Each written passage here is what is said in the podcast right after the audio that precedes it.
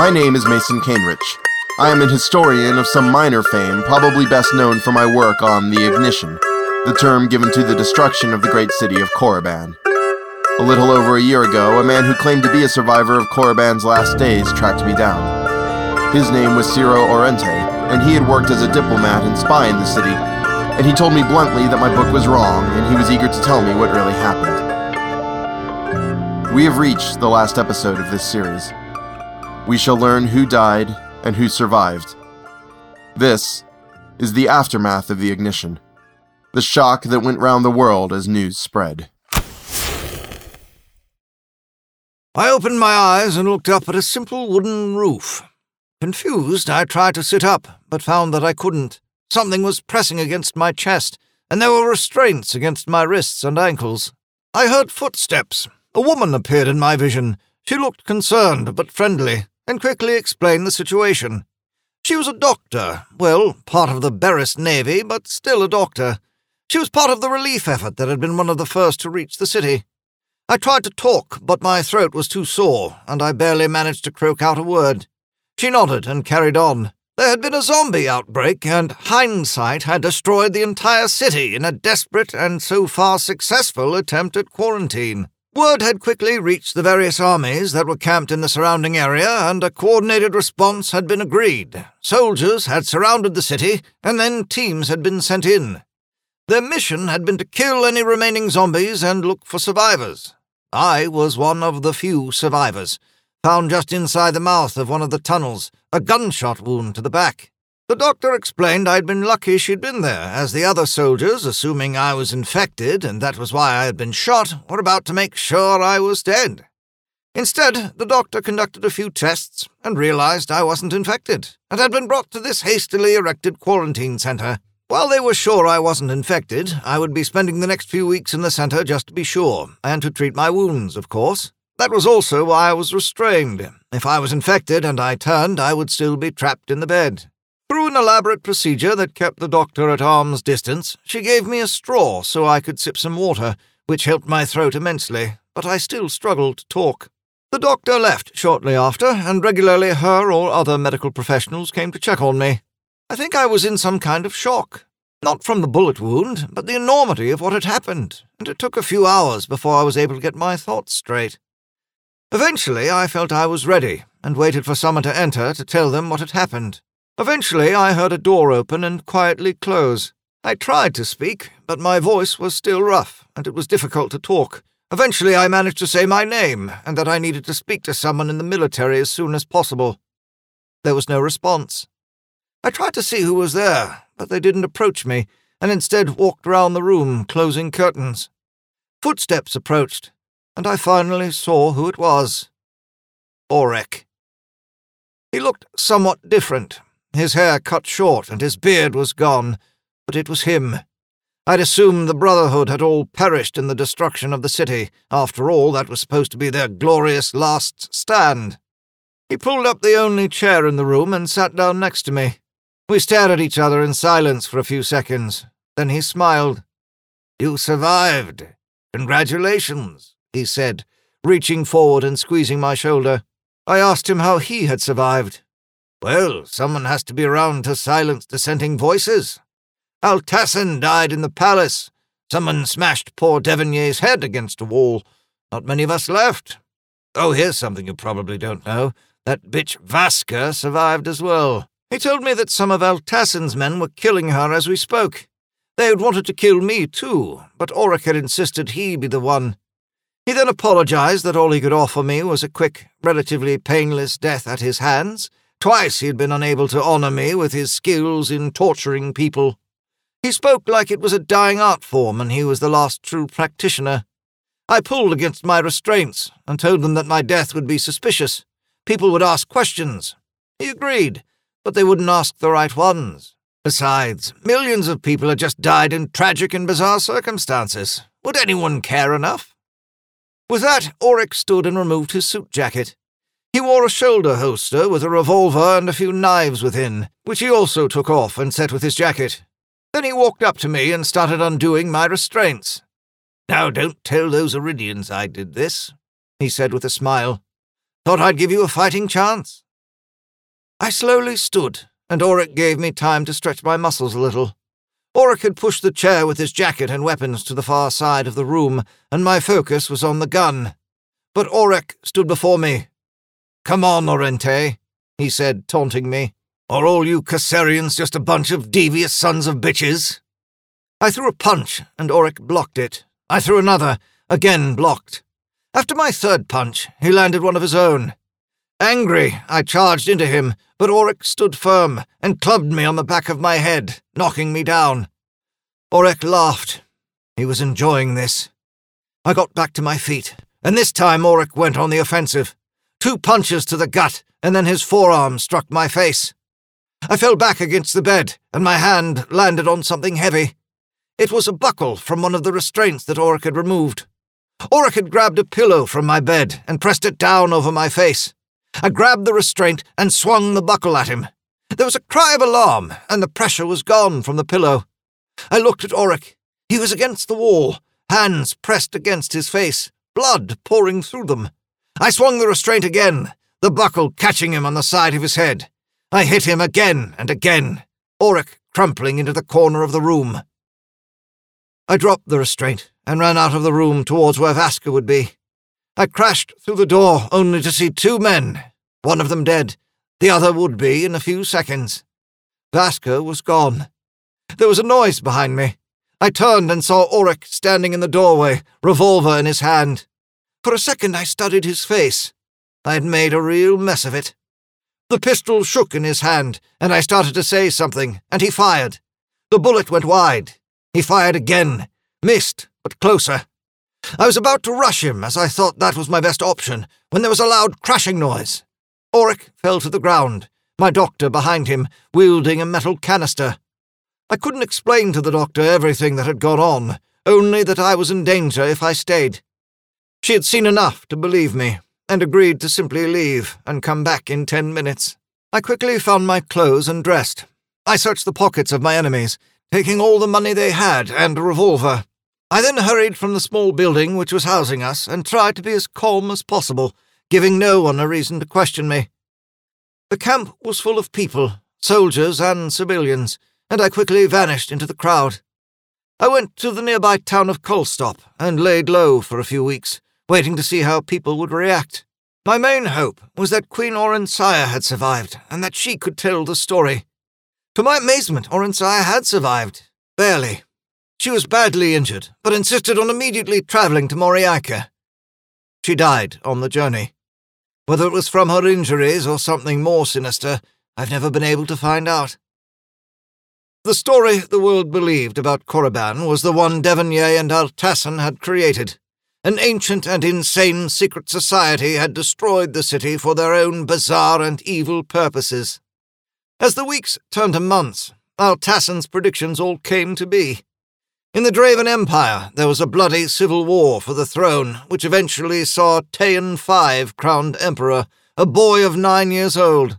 At the same time, many of their recently conquered territories fought for independence. In Moriaika, succession was clearer, but the centralizing drive of the last few monarchs was lost, with outlying provinces gaining more autonomy.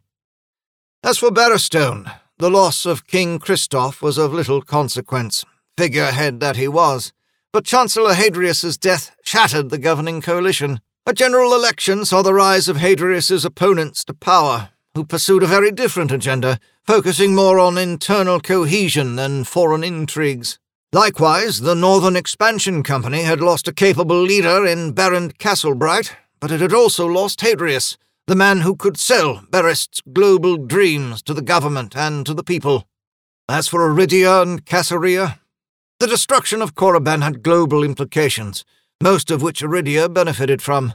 What had previously seemed to be rather odd investments and ventures now paid off handsomely. With the destruction of the Draven Empire and Moriaika, Aridia became the dominant land power, while Barristone, abandoning their policy of global influence, many of their old clients became Aridian clients. Caesaria's rewards were not as immediately clear, but the destruction of Corraban had meant the destruction of hundreds of trading ships, none of them Kassarian. Again, their recent expansion of the fleet had seemed a costly folly, but now left them able to exploit the situation. Of course, global trade changed. Corraban had been a huge hub of transportation and goods. One of the primary beneficiaries of this was the island of Basenka, Caesarian territory. I could also speculate on less obvious benefits that came to Caesarea, but that would just be guesswork. I found out that I had been declared dead, another casualty of the disaster. Initial reports that listed me as a survivor were unfortunate mistakes. I'd been set on returning to Caesarea and trying to put all this right when I had a rather startling experience. I'd been renting a small cottage in a village outside of Kulstop, and when I left my bedroom one morning, I found two dead bodies in the next room. They had the look of soldiers, but wore civilian clothes and had no identification. They did carry weapons. Lots of weapons. After recovering from shock, I noticed a thick leather bound book on my table, which I discovered was Vasker's diary. I could only assume that Vasker had killed these men who had been sent to kill me.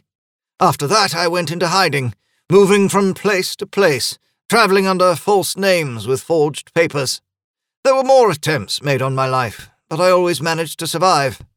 After a few years, I started compiling everything I knew, writing it down, meeting people who had stories that didn't match the official history.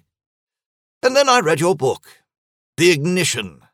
It was well written history, if incorrect, but I hoped you would listen to me. Article by Ellara Quin. Corraban destroyed. First zombie outbreak in decades. Many world leaders dead. Corraban. A disaster on an unprecedented scale with the death toll in the millions. The city of Corraban was full of people for the Congress of Corraban, including politicians from around the world, including two dozen heads of state. Reports are still coming in, but on the evening of April 19th, it seems an outbreak of the undead, origins unknown, began in the Silla district and quickly spread. Despite a heavy military and police presence, the outbreak was unable to be contained, and when the Barist ship Hindsight was informed of this failure, an order was given to fire on the city.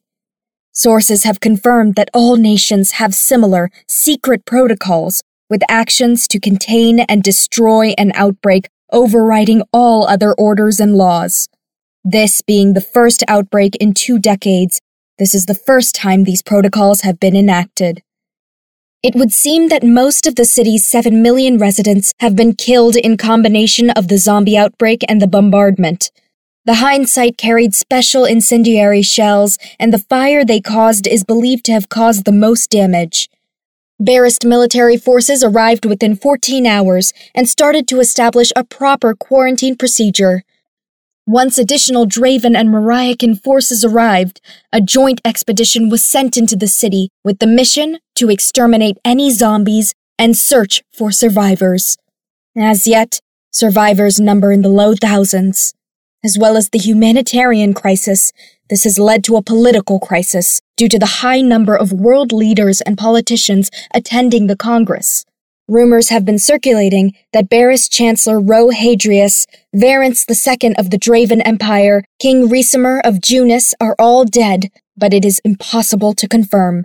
Judging from the general devastation, it would seem safe to assume high casualties. An investigation into how the outbreak started has already begun, but given that no clear cause has ever been established for the first outbreak, many doubt an answer will be found. Article by Ryan Barnard for the Barrowstone Daily Chronicle. An extremist organization who claim to be an ancient secret society have taken credit for the zombie outbreak in Corraban. Whilst the details sound outlandish, their story so far tallies with what is known of the outbreak. The group also claimed to be responsible for the original outbreak that brought down the Arellan Empire, and that the existence of the undead was a fact known to the ancient empires that originally ruled Corraban and was sometimes used as an effective weapon to destroy their enemies. The secret society claims to have been founded in the early history of the city with the sole purpose of maintaining the greatness of Corraban, whoever possessed it. They had grown frustrated under the rule of the Arellan Empire and so destroyed it, but they became truly appalled by the division of the city. Apparently, they feared the greatness of Corraban was permanently behind it and wanted a glorious destruction something that would match the glory of the city. that is the end of the story. If you believe that stories have ends, that is. I'm an historian and just see more and more happening. As I have mentioned before, the population of the world was shocked and scared, but eventually things calmed down. The destruction of so much, the deaths of so many, and the loss of leaders did have a profound effect on international politics. Both Iridia and Caesarea did well in the years after, but it must be said that the latter's gains were short term at best. There was an investigation into how the outbreak in Corraban started. Well, numerous investigations, really. No clear answer was ever found, but most believe that someone was smuggling in valuable artifacts from the infected areas, and somehow the infection came with them. There have been other theories, but none had much evidence, and it was all based on unproven ideas.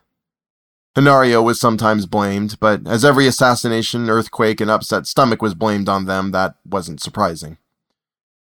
Then there are the wilder theories punishment from gods, the revenge of the ghosts of the fallen Aurelian government, things like that. I had hoped that the reignition theory wouldn't be grouped together with these unlikely theories, but for some it has. My reputation as an historian has taken a knock, my biggest detractors saying I am merely seeking attention and fame by publishing this material. Some others saying that I have merely indulged someone who claimed to be a witness of the ignition. In my early days of being an historian, I was only interested in finding out what really happened and sharing that with the world. I still don't know whether I believe Ciro's story, but he has shaken my certainty, and that will inform what I do next. I shall let Ciro have the last word. Shortly before I started work on this final episode, I received the following recording from him. Mason, when I read your book and tracked you down, I didn't really think you would help me share this story with the world. I'm still surprised that you did. I hope the consequences of getting involved in this story will be less severe than they were for me. Before all of this, I always thought it important to study history. After a while, you begin to see the same stories happening again and again with new characters. They're never quite the same, and things do change, and new stories come along. Even if no one believes this, and the accepted history stays the same, maybe the story of it will have some impact. It's odd to feel part of such important events, and it's a poor spy who becomes part of history. So maybe I was never that good at it. Ever since the ignition, I've been trying to gather evidence and get this story out there and now I'm not quite sure what to do with myself. Maybe the people who've been following me for these last few decades will stop chasing me, as I've shared all of my secrets, and I can live some sort of normal life. Or maybe they'll redouble their efforts. Anyway, thanks for listening to me.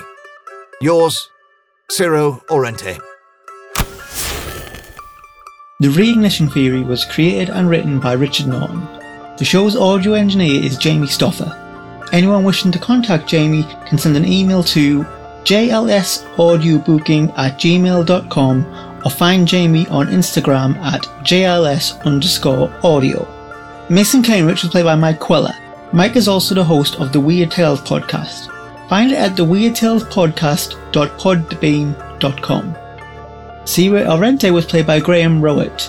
Find Graham on Twitter at GrahamNY. G R A H A M N Y. Ellara Quin was played by Anjali Kunapaneni. Find Anjali on Twitter at Here Lies Anjali or contact her via email at akunapaneNk at gmail.com. Rayan Bernard was played by Richard Norton.